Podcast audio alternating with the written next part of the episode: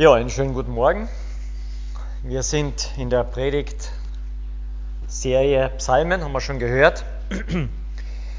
Und ich habe das bei den letzten Malen auch schon gesagt, die Psalmen sind ja nicht das ähm, theologische Abhandlungsbuch, wie es im, bei Paulus vielleicht stärker ist, sondern die Psalmen geben uns einen, einen anderen theologischen Zugang wie diesen rein intellektuellen über man nehme und man tue und äh, so gehört sich's, sondern sie geben einen Zugang mehr ganzheitlich als Mensch, auch über die Emotion.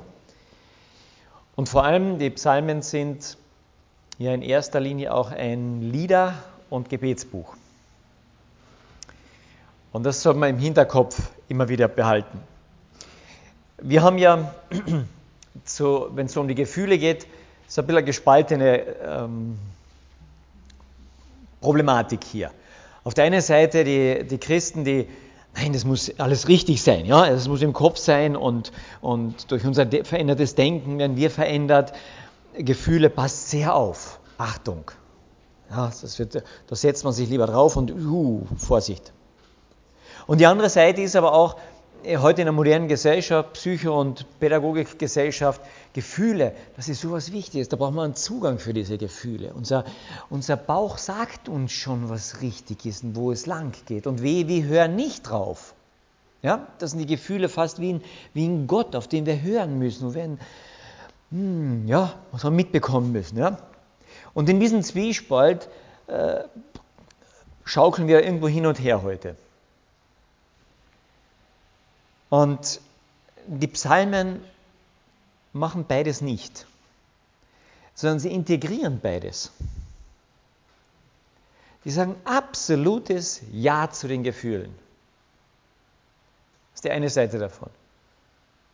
Und auf der anderen Seite ein absolutes Nein zu dem Götzengefühl. Und deswegen ist es so gut, die Psalmen immer wieder auch mal anzusehen und durchzugehen, auch damit wir einen guten Zugang, damit wir einen richtigen Umgang mit den Gefühlen auch lernen. Und das wollen wir heute wieder ein bisschen hier auch üben. Ich weiß nicht, warum ich, ähm, jetzt meine Haare extra geschnitten und ich kriege hier eine Haarspange hergelegt. Ähm, wenn Sie jemanden gehört, bitte hier abholen. Der Psalm, um den es heute geht, eigentlich nur um, um einige zwei Verse, in, ist der Psalm 126. Ich finde es toll, dass hoppala das passiert ist auf der, der Karte hinten zum Thema, was uns schon aufgefallen ist. Da steht drauf, Psalm 126, wer mit Tränen sät, wird mit Freunden ernten. Der Psalm, um den es geht, da ist dieses Zitat herausgenommen. Es ist aber eine, ich weiß nicht, ob inspirierte Veränderung passiert. Ähm, ich lese den Psalm kurz einmal vor. Vielleicht merkt ihr den Unterschied. Als der Herr die Gefangenen Zions zurückführte, da waren wir wie die Träumenden. Da wurde unser Mund voll Lachen und unsere Zunge voll Jubel. Da sagte man unter den Nationen, der Herr hat Großes an ihnen getan. Der hat Großes an uns getan und wir sind fröhlich. Bringe zurück, Herr, unsere Gefangenen, gleich den Bächen im Südland. Die mit Tränen sehen, die werden mit Jubel ernten. Er geht weinend hin und trägt den Samen zum Sehen. Er kommt heim mit Jubel und trägt seine Garben. Die mit Tränen sehen, werden mit Jubel ernten, da ist es leichter. Die Luther-Übersetzung sagt eben, wer mit Tränen sät, der wird mit Freuden, glaube ich, heißt es dort eben ernten. Und hier kommt das Hoppala hinein, der wird, mit, der wird Freunde ernten, ja, mit Freunden ernten. Ist ein bisschen prophetisch wahrscheinlich heute schon gemacht worden, dieser Einladungszettel. Aber das größte Beispiel in der Hinsicht ist der Jesus selbst. Der hat wirklich mit Tränen gesät. Und er hat Freunde und Geschwister und Kinder geerntet. Und wir, seine Freunde, sollen mit ihm lernen zu ernten. Das ist so ein bisschen hier der Einstieg. Denn es gibt einen Mythos im christlichen Bereich und dieser Mythos heißt, wenn ich nur endlich zu Jesus gekommen bin und richtig glaube und ihm richtig vertraue und mein Leben sich, sich positiv verändert, und dann wird Gott schon aufpassen, dass mir nichts allzu Schlimmes zustößt. Hm? Kennen wir das so ein bisschen? So im Hintergrund, hm, wenn ich meine Sache halbwegs in Ordnung mache, dann macht Gott seine auch. Und dann sind wir beide irgendwo zufriedengestellt. Das ist ein Mythos. Das ist ein absoluter Mythos. Den, den, den lieben wir. Diesen Mythos lieben wir wirklich. Und deshalb fragen wir uns, wenn Schwierigkeiten kommen, als erstes auch immer, warum ich? Kennen wir das? Ich wir fragen das nicht so schier vielleicht. Das machen die Kinder immer so. Warum immer ich? Ja? Du sagst, du räumst heute den Geschirrspüler aus und dann kommt das Wort, warum immer ich? Kommt eh nur einmal in der Woche dran oder vielleicht zweimal, aber immer. Ja? Heute hilfst du mal dem Papa draußen das Zusammenkehren und sagen, warum immer ich? Mein jüngster Bruder hat dann gesagt, warum bin immer ich als letztes geboren? Warum immer ich? Weil der Mythos bei uns hinten drinnen ist, alle hacken auf mir herum, aber wenn ich wirklich könnte, stark genug wäre, brav genug wäre, anständig genug wäre, dann würden alle Probleme wegfallen. Das ist der Mythos, den wir leben. Immer wieder. Ein bisschen werden wir ja nach diesem Mythos auch erzogen. Gell? Bist du wirklich brav, passiert ja nichts. Gell? Aber wenn du nicht brav bist, wow.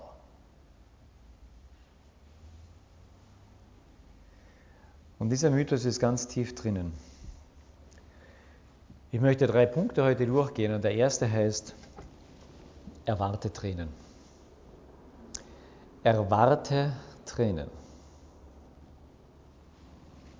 Der zweite ist, investiere in die Tränen. Und der dritte Punkt, bete deine Tränen durch zu Gott.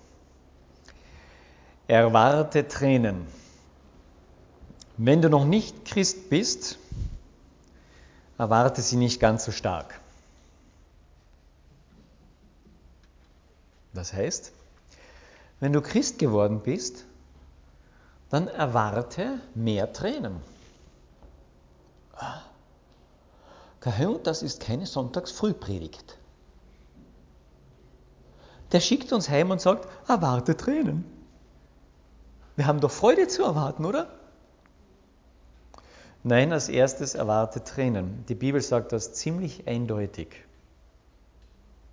Ich möchte das nur an zwei, an, an zwei Beispielen nur ganz schnell so ein bisschen erklären. Das eine ist im ähm, Hesekiel, und der Petrus greift diese Stelle dann einmal herauf, heraus, da beschreibt er ein bisschen, wie das ist, wenn sich Menschen bekehren. Und das Bild, was dort verwendet wird, ist, dass Gott das steinerne Herz herausnehmen will und ein fleischernes Herz geben will. Und was immer das im, im großen Zusammenhang alles auch noch mit bedeutet. Aber eines bedeutet es ganz sicher. Ein fleischernes Herz ist mehr Herz, oder?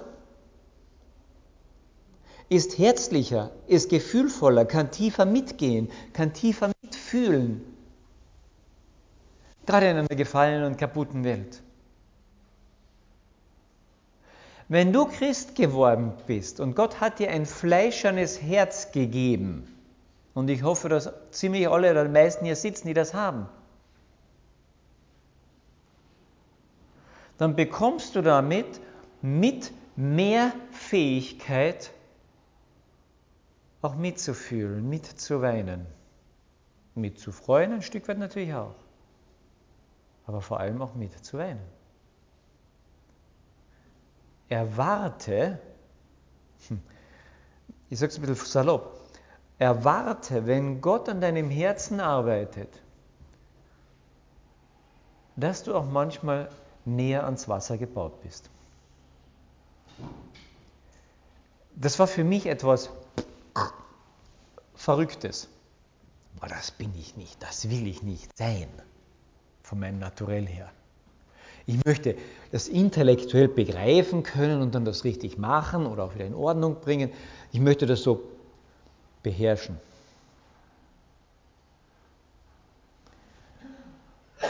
Und das habe ich erst tief, tief lernen müssen, dass Gott an unseren Herzen was drehen will, nein, es austauschen will, damit ich feinfühliger, mitfühlender, mitgehender, mitgehen mit anderen Menschen kann, auch mit ihren Gefühlen ein Stück. Ein fleischernes Herz. Sagst du Ja zu deinem fleischernen Herz? Oder versuchst du es immer wieder sehr hart zu machen?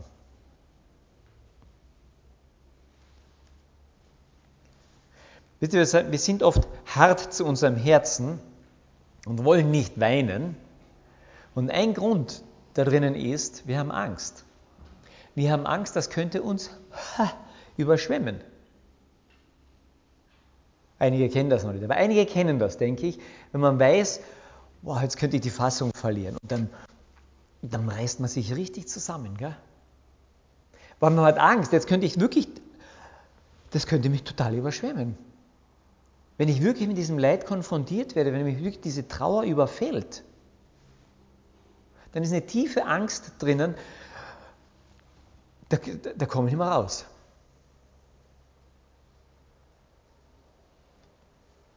Wir werden nachher noch schauen, wo ich damit hingehe mit dieser Angst. Aber als erstes Erwarte Tränen, weil du ein fleischendes Herz bekommst. Erwarte Tränen, weil der, der uns vorausgegangen ist, war ein Mann der Tränen. Jesus Christus. War ein Mann der Schmerzen. Leute, es ist doch verrückt, auf der einen Seite zu sagen, jetzt werde ich Christ, ich werde ein Nachfolger Jesu Christi. Und wer das, der Jesus sagt auch, wer mir nachfolgt, der nehme seine Urlaubsstimmung auf sich und folge mir nach. Oder? Na, wer mir nachfolgt, der nehme sein wohlbequemes Zuhause und Wohnzimmer mit und folge mir nach. Das sagt er nicht. Er sagt, der nehme sein Kreuz auf sich. Und er spricht mal von seinem Kreuz und mal auch von unserem Kreuz auf sich und folge mir nach.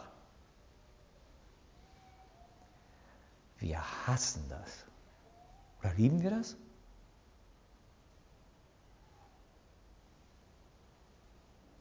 Merken wir, wie, wie zwiespältig wir an diesem Punkt sind?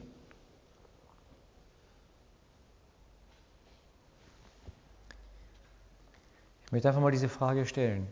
Wie weit bist du bereit, diesem Mann der Schmerzen und der Tränen auch nachzufolgen und das Kreuz auf dich zu nehmen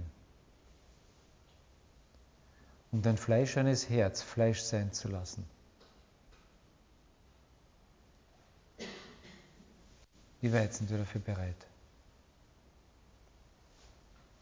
Wenn du Christ geworden bist, erwarte Tränen. Wisst ihr, wenn wir das nicht erwarten, sondern diese, diesen Mythos nachlaufen, dann werden, wir, dann werden wir doppelt weinen. Dann werden wir auf der einen Seite weinen wegen dem Schmerz. Ja, wegen der, der Pein, wegen der Trauer, was immer es ist. Aber auf der zweiten Seite werden wir auch weinen, weil wir weinen müssen. Da ist doch etwas faul. Hier geschieht mir doch Unrecht. Warum genau ich?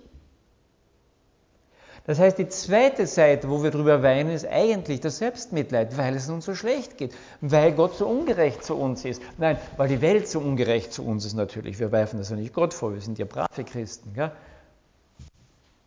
Wir werden doppelt weinen.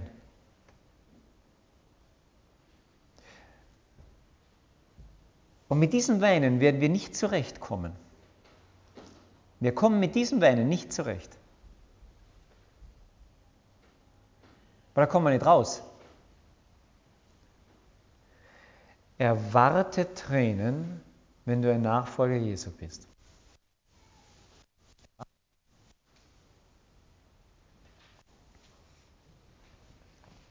Zweitens, investiere in die Tränen. Na, das ist jetzt was Schwieriges. Auf der einen Seite klar, wir, wir wissen, wir werden weinen müssen, wir werden durch Schwierigkeiten durchgehen, wir werden auch durch Trauer durchgehen und so weiter.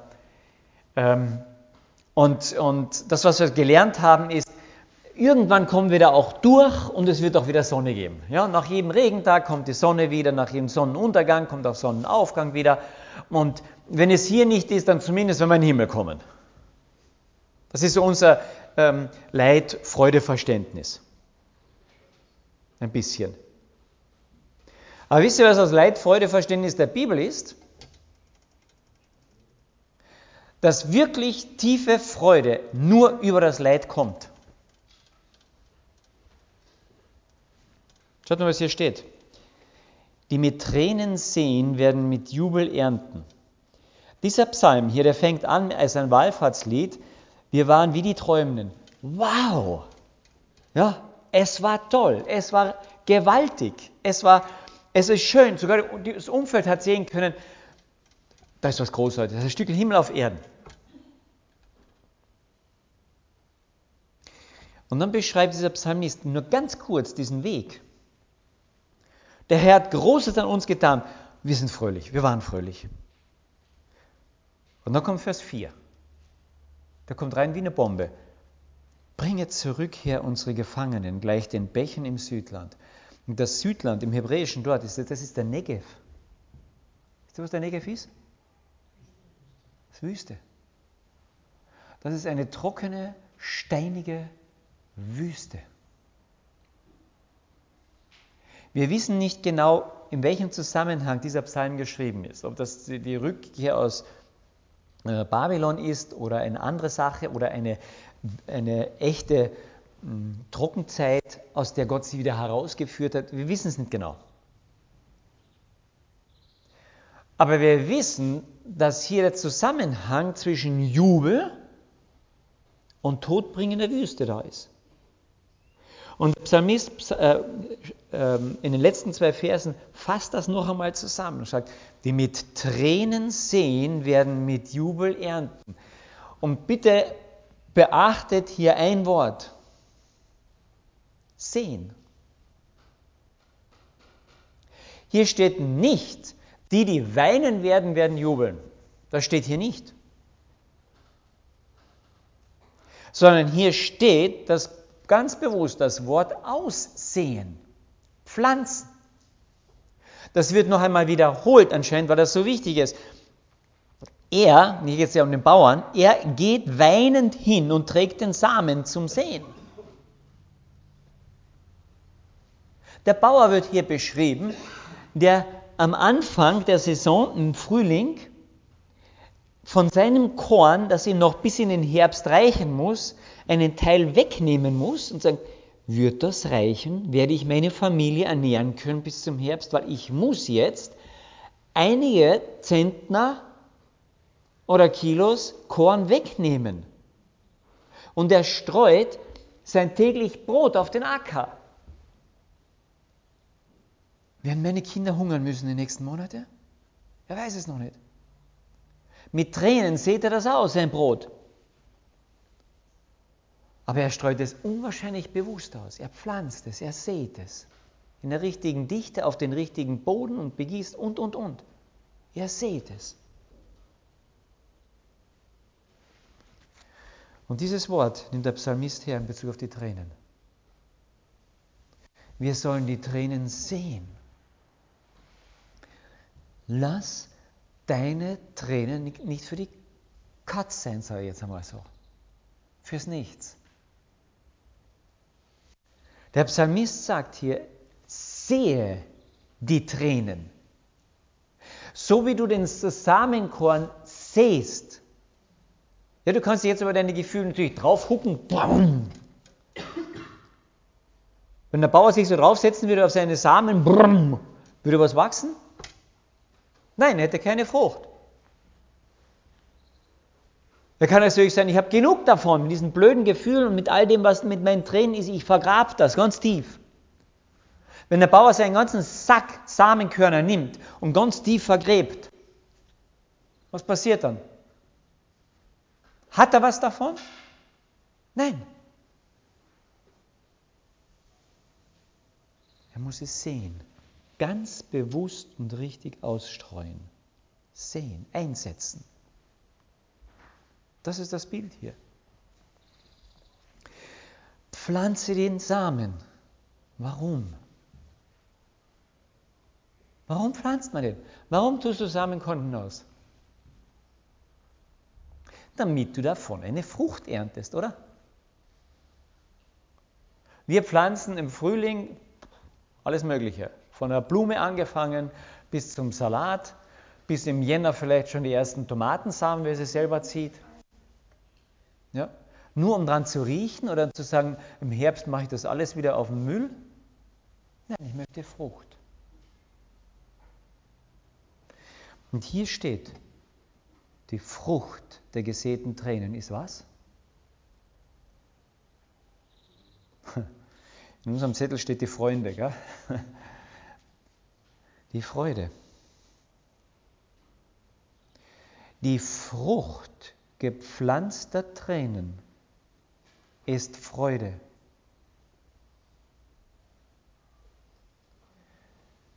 Puh. Wenn du wirklich eine tiefe Freude als Frucht in deinem Leben ernten möchtest, dann musst du vorher Tränen sehen. Ich weiß nur, den, wie oft wir diesen Zusammenhang schon gesehen haben. Den Vers haben wir schon oft gesehen, oder? Wer mit Tränen sieht, der wird mit Freude ernten. Ja? Aber das Beispiel, was hier ist, ist ein, ein bewusstes Sehen, damit ich die Frucht der Freude ernten kann. Du sagst, äh?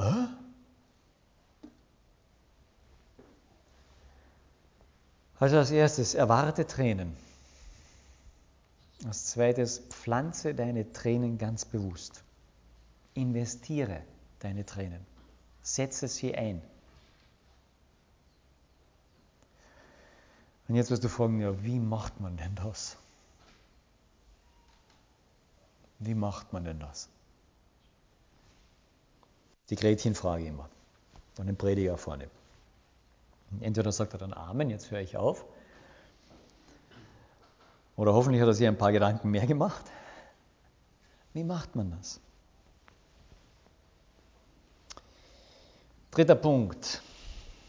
Bete deine Tränen hindurch zu Gott hin. Wenn wir die Psalmen einteilen würden, wäre ein großer Teil der Psalmen Klagepsalmen, Tränenpsalmen. Ganz großer Teil der Psalmen.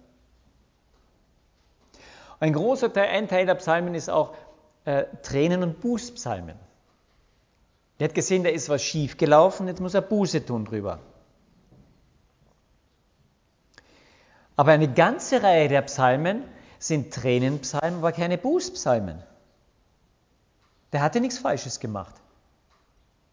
Da war nichts Verkehrtes, keine Sünde im Vordergrund.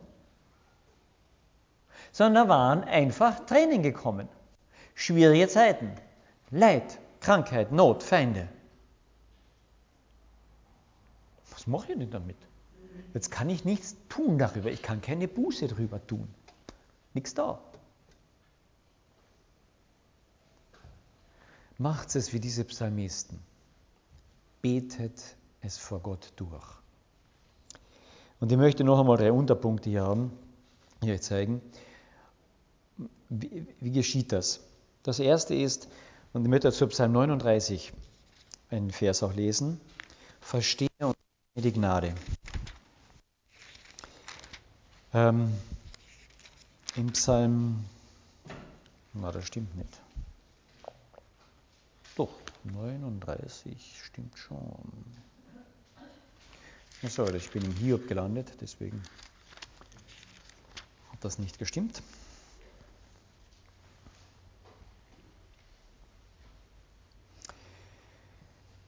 Der Psalm 39, da heißt es, ich will ihr Acht geben auf meinen Weg, dass ich nicht sündige, meine Zunge gell, bewahren, meinen Mund in Zaum halten, das Gottlose von mir fernhalten letztlich. Ich verstumme in Schweigen, fern vom Guten. Da wurde mein Schmerz erregt. Ich, ich habe einfach Schmerz bekommen. Warum? Herr, warum ich? Ich denke, einige von uns werden das gefragt haben. Gell? Durch Krankheit, Tod, Verlust von Arbeit und so weiter. Warum ich? Und dann, dann, dann ist überhaupt die Krönung. Das Ende dieses Psalmes. Wir haben viele Psalmen, wo am Ende wenigstens kommt, aber ich werde den, das Angesicht des Herrn noch sehen und ich werde jubeln. Aber ich, der Herr wird noch helfen und ich werde ihm danken. Ganz oft am Ende vom Psalmen. Und dann schaut sich mal das Ende von dem Psalm an. Höre mein Gebet, Herr. Was ob Gott taub wäre. Und vernimm mein Schreien, schweige nicht zu meinen Tränen, denn ein Fremdling bin ich bei dir, ein, ein, ein Beisatz, einer, der, der nicht dazugehört, wie alle meine Väter, verlassen. Was sagt er dann? Blicke von mir weg, damit ich noch einmal fröhlich werde, bevor ich dahin gehe und nicht mehr bin. Wisst ihr, was der betet? Der betet im Prinzip, Herr, ich habe genug von deinem Herschauen auf mich. Ich habe lieber einen Moment einmal ein steinernes Herz, damit ich nicht den ganzen Tag rennen muss. Ich will nicht mehr weinen. Hast du das schon mal gebetet? Herr, dann schau weg von mir, damit ich einmal Ruhe habe. Was betet er hier? Die würden sagen, hallo, das Gebet gehört aber nicht in die Bibel. Das ist kein feines christliches Gebet. Wenn du aufhörst, Herr, höre mein Gebet, schau weg. Also im besten Fall mache, bete ich das, wenn ich gerade sündigen will, ja? Dann sage ich, Herr, schau weg. Aber der will nicht sündigen, das steht am Anfang des, des, des Psalms, der will nicht sündigen. Herr, schau weg, ich habe genug von den Blären, ich kann nicht mehr. Ist das ein theologisch einwandfreies Gebet? Nein. Die Antwort ist absolut nein. Das ist kein theologisch einwandfreies Gebet. Aber Gott hat es da reingeschrieben. Widerspricht sich die Bibel da nicht? Gott hat dieses Gebet mitten in die Psalmen reingeschrieben.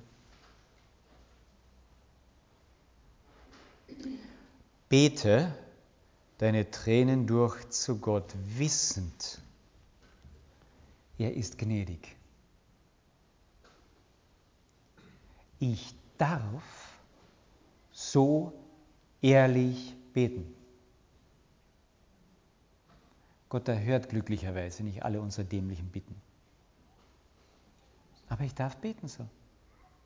Sonst würde ich das auch nicht verstehen, oder es geht in die gleiche Kategorie. Wir haben Anfang, ich glaube, Matthäus Evangelium, wo das große, der große Fischzug ist. Und der, der, der Petrus die ganze Nacht gefischt hat und dann kommt Jesus und sagt, ach, werft das nochmal raus. Und der Petrus sagt, ich bin Fischer, aber auf dein Wort hinschauen. Auf mein Wort nicht, ich bin ja nicht blöd. Ich weiß nicht, ob er gedacht hat, auf dein Wort hin, ja, ich vertraue dir. Oder lieber gesagt du bist der Dämon, du verstehst überhaupt nichts vom Fischen. Natürlich schmeiß es einmal raus. Dann tun wir halt wieder mal das Fischernetz säubern, ja, waschen. Und dann ist das Ding voll und die, das Boot geht fast unter. Und er merkt, er ist der Dämon. Und was er dort sagt, dass er ist, er fällt vor Jesus nieder und sagt, Herr, geh weg von mir, ich bin ein sündiger Mensch. Und Jesus sagt nicht, stopp, stopp, stopp, falsche Gebet. Nein, er lässt es zu. Er sagt, du darfst so beten. Ich bin der gnädige Gott, vor dem du das sein darfst, was du bist. Ich lasse dich nicht immer so, aber du darfst das sein, was du bist. Du darfst deine Tränen und deinen Hass und deine Wut und deine Enttäuschung und dein Ich mag Gott nicht mehr, darfst du vor mir ausschütten. Und wenn du deine Tränen pflanzen willst, dann musst du sie vor Gott pflanzen. Nur dort bringen sie Frucht. Dann pflanze sie auch dort und sagt, boah, ein dämliches Gebet, ja. Das ist ein falsches Gebet sogar. Und Gott sagt, passt. Du bist mit deinem ganzen Verkehrtheit bei mir sicher. Du, wenn das kein Trost ist. Jeder von uns ist mit seiner ganzen Verkehrtheit, auch mit seiner theologischen Verkehrtheit, auch mit seinem theologischen Unvermögen, jetzt wirklich richtig brav beten zu können. Mit diesem Unvermögen bist du bei Gott an der richtigen Stelle. Für mich ist das so tröstlich. Weißt du was? Und dann kann ich mein fleischernes Herz auch leben lassen.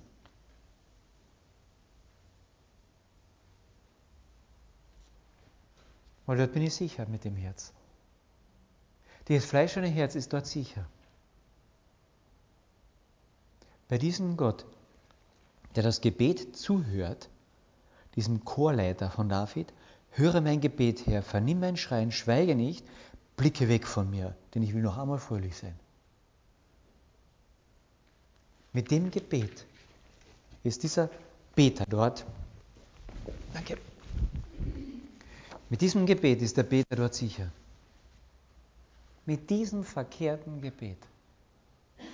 Du darfst mit deinem ganzen fleischernen Herzen, was Gott dir gegeben hat, auch mit der Verkehrtheit, die noch drin ist, es vor Gott bringen.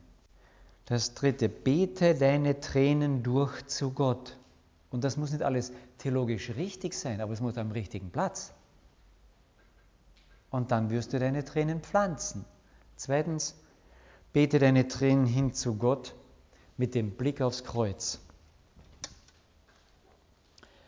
Warum können wir uns das leisten, ein fleischernes Herz zu haben, unter Tränen zu stehen und doch nicht kaputt zu gehen? Warum kann dieser Psalmist beten, Herr, schau weg von mir und er geht dabei nicht kaputt?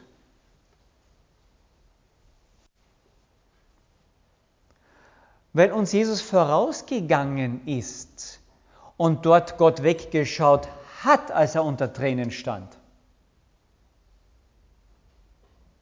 Damit, wenn ich sage, Gott schau weg von mir, Gott trotzdem zu mir hinschaut.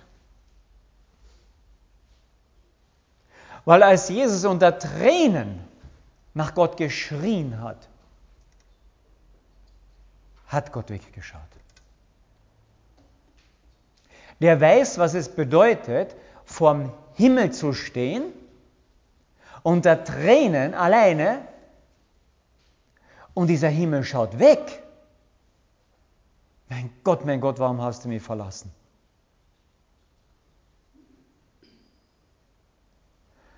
Damit wenn ich vor Gott komme und er eigentlich wegschauen müsste, er nicht wegschaut. Und ich beten kann, Herr, schau weg. Und er sagt, ist okay, dass du so betest, aber ich schaue trotzdem auf dich. Deswegen, schau das Kreuz an. Und dann weißt du, dass Gott zu dir hinschaut weil er hat einmal weggeschaut. Das hat gereicht. Einmal für immer. Und dann schau das Kreuz und schau die ganze Enttäuschung und all das an, was dort drauf genagelt worden ist. Und dann wirst du merken, was ist mit deiner Enttäuschung? Der Mann, der weiß, was Enttäuschung ist. Der steht, der hängt an diesem Kreuz.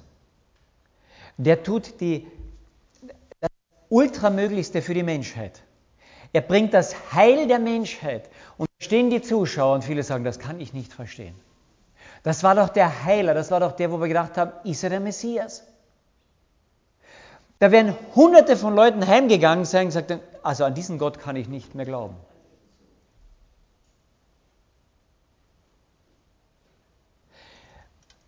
Da wird das Heil gerade produziert. Und die Menschen, die davor stehen, verstehen es nicht und gegen ungläubiger heim, als wie sie gekommen sind. Du, der Mann weiß, was Enttäuschung ist. Wenn du im Gebet auf dieses Kreuz schaust, dann kommen deine Tränen an den richtigen Platz. Dann vermischen sie sich letztlich mit den Tränen Jesu. Und dann hört es auf, dieses Selbstmitleid. Dann pflanzt du deine Tränen an den richtigen Ort. Und als drittes, bete deine Tränen durch zu Gott und sieh die Herrlichkeit drüber. Dieser Mann am Kreuz auf der einen Seite tief verzweifelt, alleine, unter Tränen, unter Schmerzen, allein gelassen.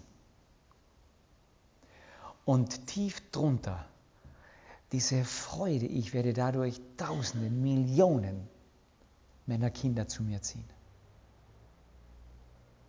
Wie eng dort diese tiefe Freude und die Tränen beieinander waren. So eng kriegen wir es bei uns wahrscheinlich nie hin. Die mit Tränen sehen, werden mit Freude ernten. Wenn ihr die Psalmen durchgeht, bis zum Schluss, die letzten Psalmen sind alles Freudenpsalmen, alles Halleluja-Jubelpsalmen. Aber vorher sind viele Leitpsalmen. Denn jedes Durchbeten vor Gott und Stehenbleiben vor Gott endet letztlich in Jubel, Dank und Anbetung. Aber vielleicht haben wir manchmal lang genug gebetet.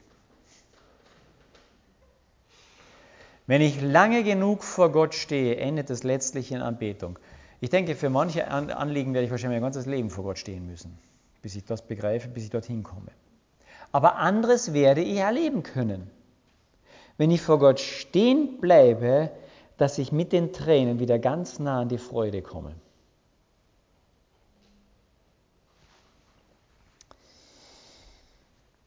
Was tue ich mit Leid? Erstens, erwarte Tränen. Erwarte sie. Es ist Teil von unserem Leben. Wenn du sie nicht hättest, hättest du keinen Samen, den du pflanzen kannst, um Freude zu bekommen. In einer gefallenen Schöpfung sind die Tränen der Same, um Freude zu ernten. Erwarte Tränen. Zweitens, investiere in deine Tränen. Investiere die Tränen, nicht in die Tränen. Investiere die Tränen. Pflanze sie an den richtigen Ort. Sei dir klar darüber, es sind die Samenkörner, die in die Erde gepflanzt werden müssen, damit Freude daraus wächst.